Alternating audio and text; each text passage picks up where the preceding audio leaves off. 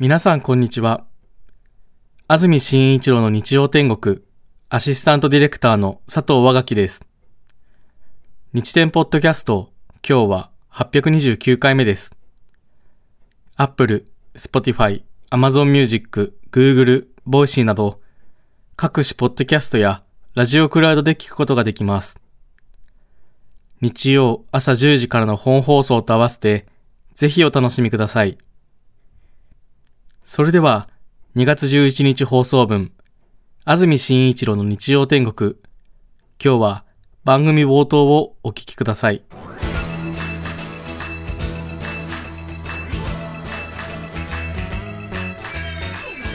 安住紳一郎の日曜天国。おはようございます。2月11日建国記念の日、朝10時になりました。安住紳一郎です。おはようございます。中澤由美子です。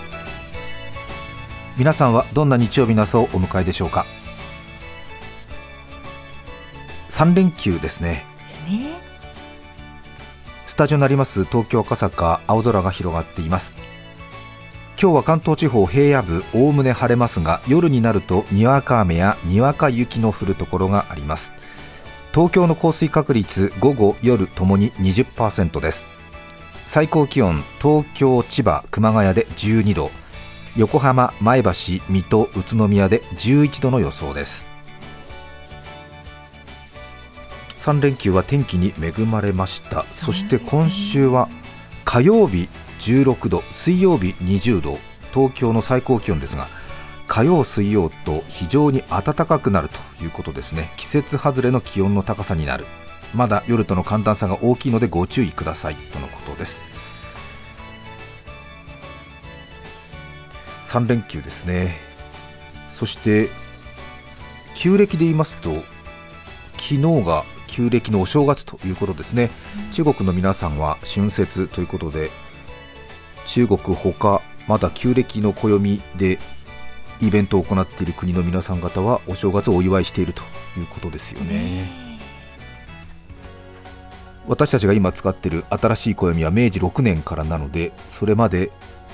私たちはちょうど今ぐらいでお正月のことほぎ、確かに、そうなんだっていう感じですね。なんとなく旧暦でもお正月と言われるとおめでたい気持ちになりますよね。そうですね。仕切り直そうってなんか思いますね。そうですよね、またこう新春のお喜びをというと、やっぱり旧暦の方が合ってるなっていう感じはしますよね。明るいちょっとね、新暦の方のお正月だとまだちょっと冬だろみたいな感じになりますもんね。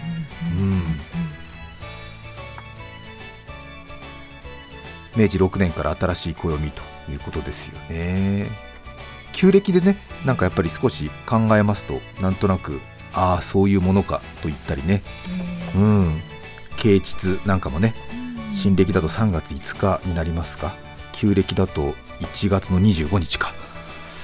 確かに、これぐらいかみたいな日にもねなったりしますけれども、いかがでしょうか。先週中継コーナーでお伝えしました全国穴掘り大会の結果が出ました。もう番組では随分やってますもんね。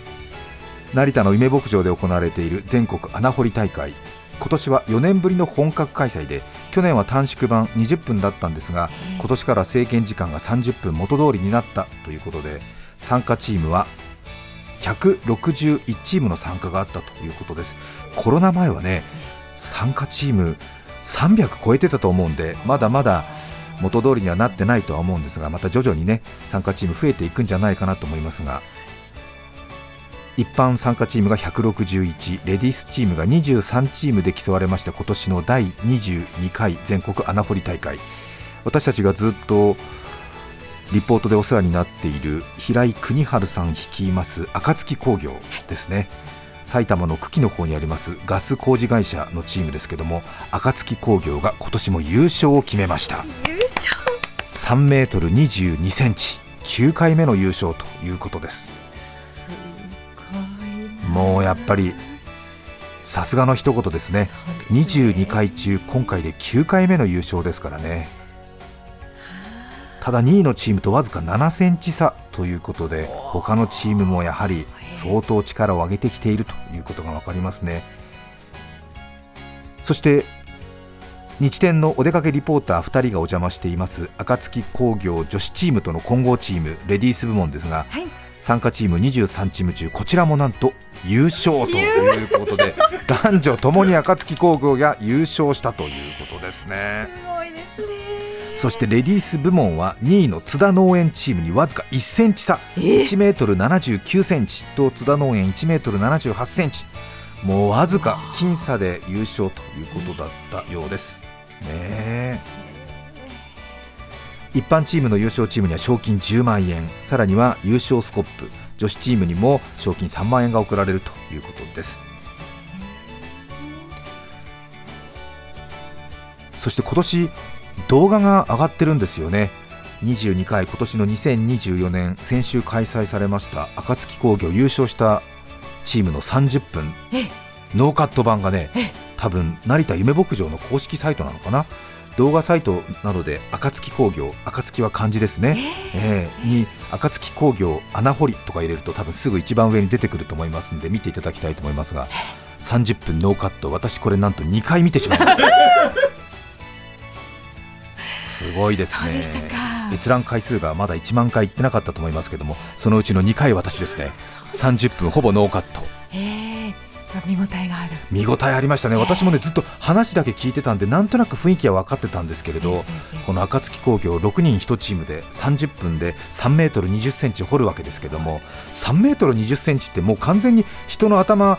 2つ見えなくなりますからね。そうですよね、人間肩車してもさらにその下ってことですからね、相当な深さですよね。で6人1チームなんですけど、私一番想像してたのと違うのは6人が力みなくほぼなんか最初の15分ぐらい声など一つも上げず黙々と掘るんですよね。それにびっくりしてしまいました。もう全く力みなし、なんだろう、なんか本当に普通になんかなんて言ったらいいのかな、ごくごく普通の日常生活を送ってるみたいな、そんなに力が入ってるわけでもなく、ものすごい肉体作業なんだなと感じさせるでもなく、いや実際は大変だと思うんですけどね、もう本当に普通になんだろう、みんなでお茶飲んでるぐらいな感じでちょっとリラックスしたようにも見えると、ただもうものの50秒でお風呂の浴槽くらいの大きさ簡単に掘っちゃうんですよね。最初はこう草の生えてるところ、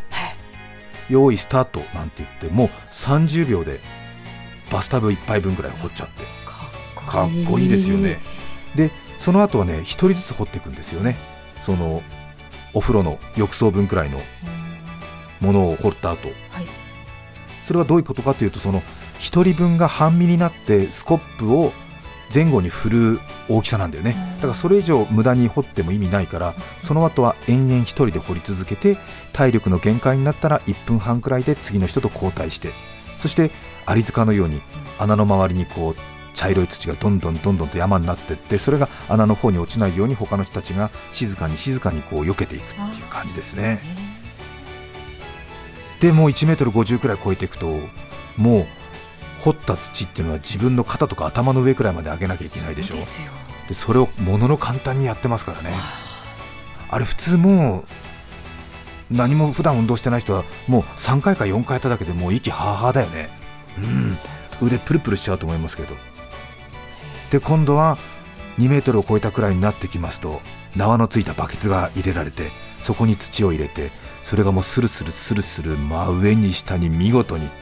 しかもこう掘るところが狭いから、スコップを入れてるときはその人の頭の上ぐらいにバケツがあって、スコップの上に土が乗った瞬間にそれがスーって下に降りていて、スコップの下に入って土入れて、そしてまたシューッと頭の上ぐらいまで上がって、スコップ入れて、でそれを3回ぐらい繰り返して、それがシューって上がってきて、土をまた出して、その瞬間に本当エレベーター交互のように今度逆からシューって下がっていくねえ。うっかりなんか掘ってる人の頭にコツンってぶつかりそうな感じもするじゃない全然ぶつからないから、すごいんですね。すごい、もうほんと狭くて掘ってる人のお尻がもう土の壁こすっちゃってるくらいですもんね。ほんとびっくりした。それで体力の限界になると前からみんなに手引っ張られて這い上がるようにして穴から出て、で後ろから今度新しい体力残ってる人が入って勢いよくねえ。でそんなのもさ、ちょっと呼吸間違えたらさ、あれだよね、これから出ようとしてる人の上に乗っちゃったりとかさあと掘るためのスコップがさ前の人に当たっちゃって痛いとかになったりとかする。そんなこと全くないから、いやすごいなと思って、うん、そうなってるんです。早速見よう。そうですよね、はい、そして平井さんがよくうちのエースがとか親方がとか言ってましたけど、多分ね穴掘りのエースって呼ばれる人がなんとなくこの人かなっていうのも分かりました。うん、なんかね大事な時に出てくる。あ、そう、うんうん、なんかね満を持して出てくる、うん、かっこいいなと思った、うん、ちょっとやっぱり若手なんかがもうはっはって出てくる時になんかスッと出てくる、うん、なんかジャイアンツの堀内恒雄って感じ、まあ、ちょっと若い人分かんないと思うけど力みなくブルペンから出てくるね。でスッと入る、うん、ズリズリなんて言って、うん、多分俺より年上じゃないかなと思うんだけれど、そしてもう 2m50 ぐらい超えると自分の自力で手でなんか押し上がって出てこないから、そうするとこう脚立を縦に伸ばしたはしごがスーッと入れられるね、うん、でそれ登っていくっていう感じですもんね。もう本当にカーレースのピット作業を見てるみたいで、本当に効率よく働いている作業の美しさっていうのがね感じ取れました。感激しちゃった、平井邦治さんね、またお話聞いてる分余計感情移入が。今回9回目の優勝ということですね。ただね、今回この動画を公開したことでやはり暁工業があまりにも強いということで、この掘り方をぜひみんなにも見てもらって全体のレベルアップにしたいっていう狙いらしいんですよ。だからこれからね、多分来年第23回以降はまたきっとしのぎを削った争いになるんじゃないかなと思いますけど、秘密にしておきたいくらいの、ね、うん、その戦略ですけれども、そうですよね、なかなか真似できないんでしょうね、うん、そして残り、ね、3分ぐらいになるとまたこの暁工業の秘策があって、まあ、動画見ると分かると思うんですけれども、ハサミ掘りっていうのを、ね、やり始めるんですよね。なんかね全く体力自信ないんだけどノウハウだけは身についた私もそうかと思って、なるほどねと思って、うんうん、と思いました。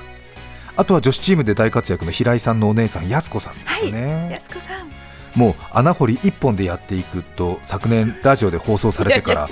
暁工業に安子さんに会いに来る人がいるほどちょっとした有名人になっているらしいですけれどもね。そして安子さんの娘の夏希さんですね、すでに来年の作戦を練っている時点で穴掘りの沼にはまっています楽しみですよね。そうですね、女子チームはもうほぼ平井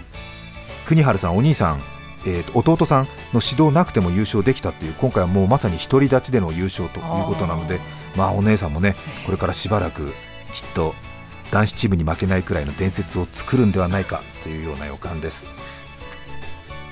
さらにはリスナーの皆さんがね参加しているんですよね。宇都宮市の健康ラーメンさん26歳男性の方からありがとうございます。ありがとうございます。おはようございます。私は先週の穴掘り大会に事務職4人で挑んだ健康ラーメンと申します。はいはいはい、雨の中の開催となりましたが会場は大変盛り上がり熱い戦いが繰り広げられました。私たちのチームの記録は深さ155センチ、161チーム中73位。当初の目標では2メートルを超えることだったのでチームとしては事務職の意地が粉々に砕け散る悔しい結果となりました。しかし今回大会に出場したことでチームの絆を深めることができ、またさまざまな課題も発見することができたので、また来年に向け練習をしていきたいと思います。暁工業の強さはやはり異常ですよやっぱり自分たちで掘ってさやってみると倍近い深い穴掘る暁工業を見ちゃってねみんなびっくりですよね。そうなんですね、うん、いやすごいと思う多分、うん、いや大谷翔平とかもすごいなと思うけど、暁工業のね、本当にねあのね2分ぐらいでね、まあ、ちょっと言い方厳しいかもしれないけど2分くらいで本当に人6人ぐらい掘れる穴掘れる能力ってすごいと思うよ。びっくりした、そんなことあると思ったもん、うんね。そして成田市の彩りゆめ子さんです。はい、先週夢牧場で行われた穴掘り大会の結果を報告します。我々のチームは出場2年目ということできちんと作戦を立てて挑みましたが、深さ124センチ、レディース部門23チーム中7位という悔しい結果となってしまいました。すごいねでもね、競技終了後に暁工業が掘った狭くて深い無駄のない穴を見て、自分たちの作戦がそもそも間違えていたことに気がつき、全身から力が抜けていくような感覚に陥りました。この結果を番組に報告するのも戸惑うくらいベストを尽くせなかった自分を責める気持ちでいっぱいの状況ですが、狭く深い穴を掘る技術を習得できるよう練習して、来年こそは上位に入れるよう頑張ります。求めるレベルが、ね、高いですね。もうね、参加して穴掘って楽しいっていうレベルをもう超えちゃったよね。僕初めて聞いた人は狭く深い穴って何と思うもんね。ただまあ時間が限られてる中ではやっぱりそんなに悠長な広い穴掘っててもダメだから、やっぱり狭い掘れるギリギリの細長い穴を掘るっていうのがやっぱり優勝の秘訣なんだろうね。なんかね、すごく現場は暑い。本当ですね。本当に暑い。現場暑い。でね、その動画見たんだけど、暁工業がまた黙々とね、寡黙にやっている、ガス工事関連会社のチームなんだけど、黙々とやってる横のその後ろの他のチームがね、こうちらほら見えるんだけど、後ろのチームの阿鼻教官が聞こえるんだよね。そっちは結構賑やかに、ものすごいね、最初はわーキャーやってるんだけど、そのうちなんか違う違うとか、なんか、そっちじゃないとか、そこはもう掘らなくていいんだとか、なんかやめろとか、なんか違うとか、なんだとか、わーとか、崩れたとか、なんか、頑張れとか、なんか、そんな声が聞こえてた。そうですか、面白い。面白いですよね。さて今日のメッセージテーマこちらです。家族の恥ずかしい話。先週あまりメッセージ紹介できなかったということで、今週2週続けてということです。はい、富士見市のひでやんさん、ありがとうございます。女性の方です。ありがとうございます。最近指定野菜になると話題のブロッコリー、その名前を聞くたびに母の面白エピソードを思い出します、やっぱりお母さん強いね。あれはブロッコリーが出回り始めた1980年代、私は中学生でした。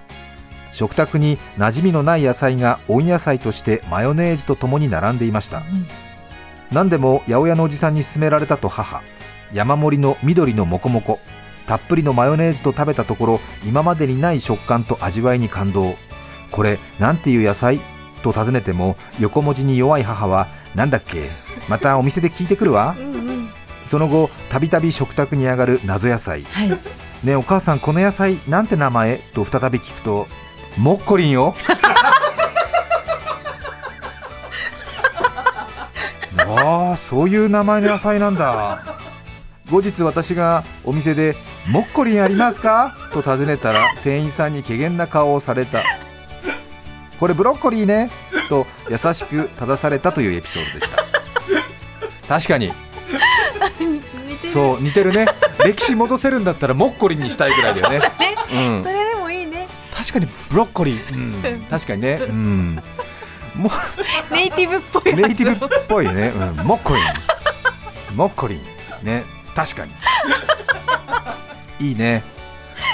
もしモッコリンだったら指定野菜になってなかったかもしれない、この人も同じような話なんですけど、千葉県旭市のいちごおじさん。私の妻はカタカナが苦手です。例えばブロッコリーをブッコロリー。これわかるね。そうですね。ブッコロリー、スリッパをすっぱりといった具合です。そんな妻が先日やらかしたのです、私とスーパーに買い物に行き、レジの列に並んでいるとき、私が財布を見てお金がないことを告げると、妻はスマホをかざしながら、私のパイパイで払ってあげる。妻はペイペイというところをいつもの癖でパイパイと言ってしまったのです。いつもの癖ってなんだよね。びっくりしてレジの前のおじさんがビクッとなっていました。やっちまったと小さく舌を出し笑い飛ばす陽気な妻なのです。いいね、楽しそう、楽しそうね、本当楽しそう、パイパイなんて、ね、私のパイパイでいいですね。いいね。あんまりパイパイってあんまり言わないね、今ね、どうすんだろうみたいな、どうすんだろうね。機械の方もパイパイって言ってくれたり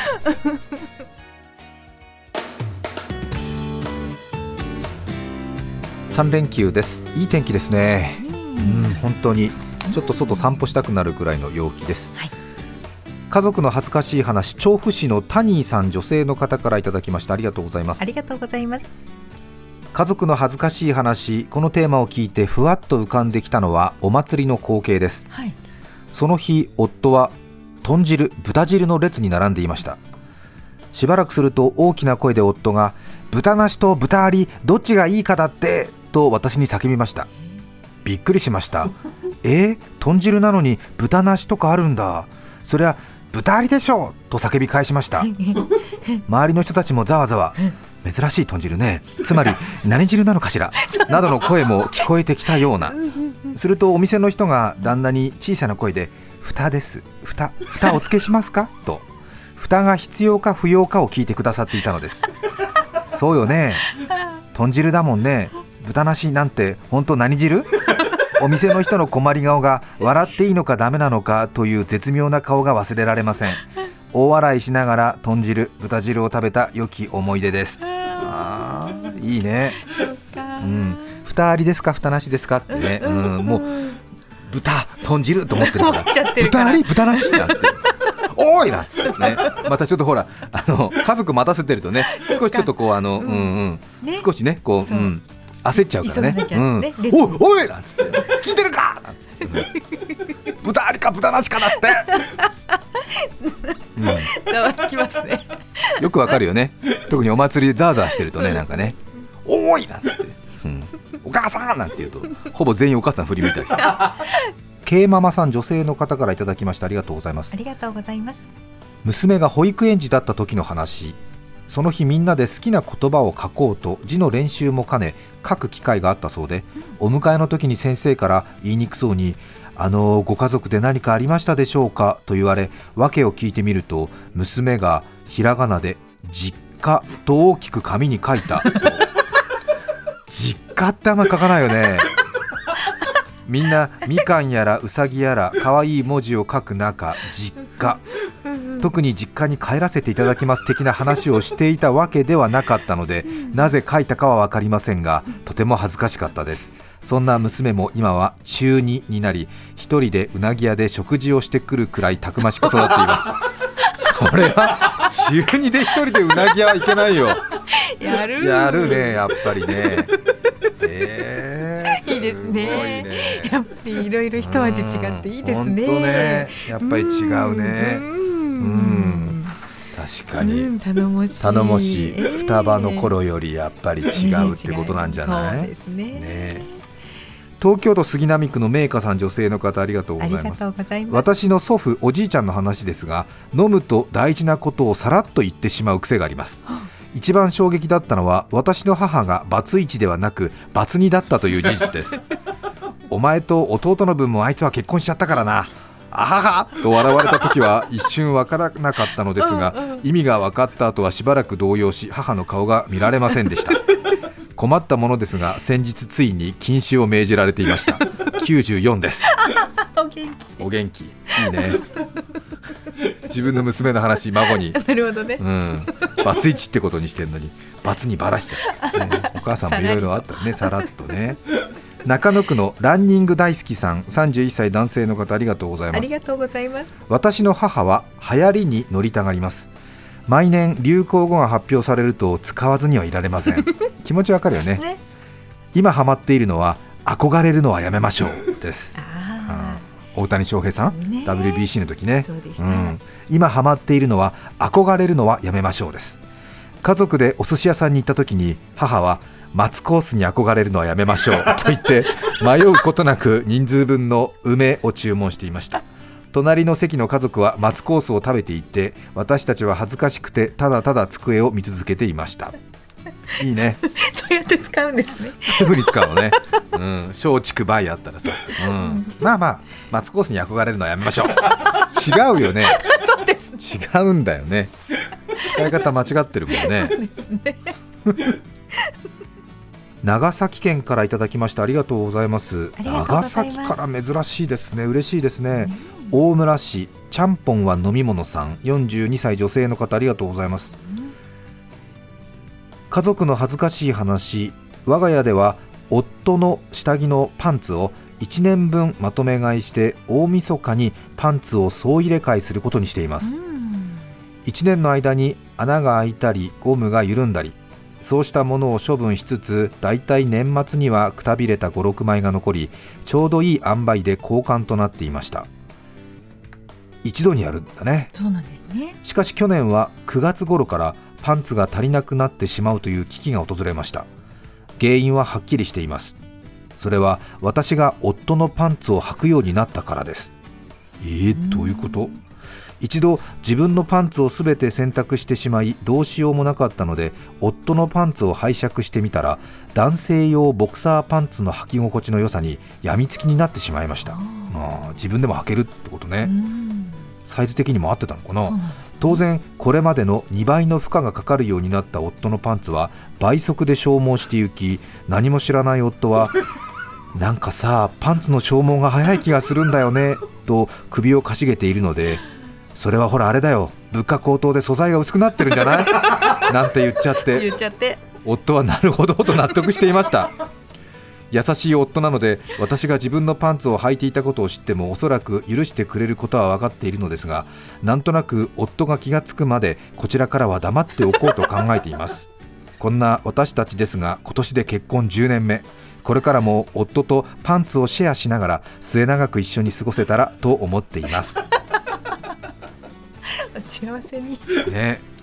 旦那さんの借りたらああこれいいわそうなんですね、ただね、2人でやっぱり履くから消耗が激しくて、旦那さんかわいそうだよね、なんかちょっと痛みが激しいんだよなって言ってなんつってほらなんつってね、今あれだから、そうこ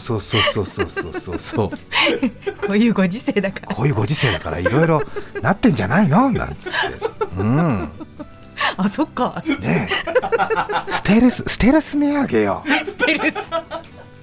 これか、ね、これかなんて言ってかわいそうちゃんと教えてあげてほしいねえ。リリーさん、女性の方、ありがとうございます。ありがとうございます。息子が保育園の頃の話、ゴールデンウィークになると潮干狩りのニュースが流れますが、楽しそうだね、僕もこれがやりたいんだよなと毎年羨ましそうに話していました。連れて行ってあげたいけど、埼玉県からしかも渋滞の高速道路、なかなか連れて行けず、私はごめんねと心の中で謝るだけでした。なるほど。ゴールデンウィーク明けのお迎えの時、先生から潮干狩りに行ったんですか、いいですねと言われ、きょとんとしていたら、ゴールデンウィークの思い出という題材でお絵描きをした際に潮干狩りの絵を描いたそうです。しかも家族4人、とても楽しそうに。どうやら毎日のように流れる潮干狩りのニュースが羨ましすぎて、行きたいがいつの間にか行ったに変わってしまったようですそんなに行きたかったのに連れて行けない自分に悔やみながらも、精神的に大丈夫なのか心配になり先生に相談したところ、絵本が好きな感受性の強い子供にはよくあることで、心配はないとのことで安心しました。小学生から高校生まで野球部で頑張っていたので、その後も潮干狩りには行けず、ゴールデンウィークになるといつも思い出す息子の可愛い思い出です、ね、今受験勉強中ということだそうですけども、そうですか。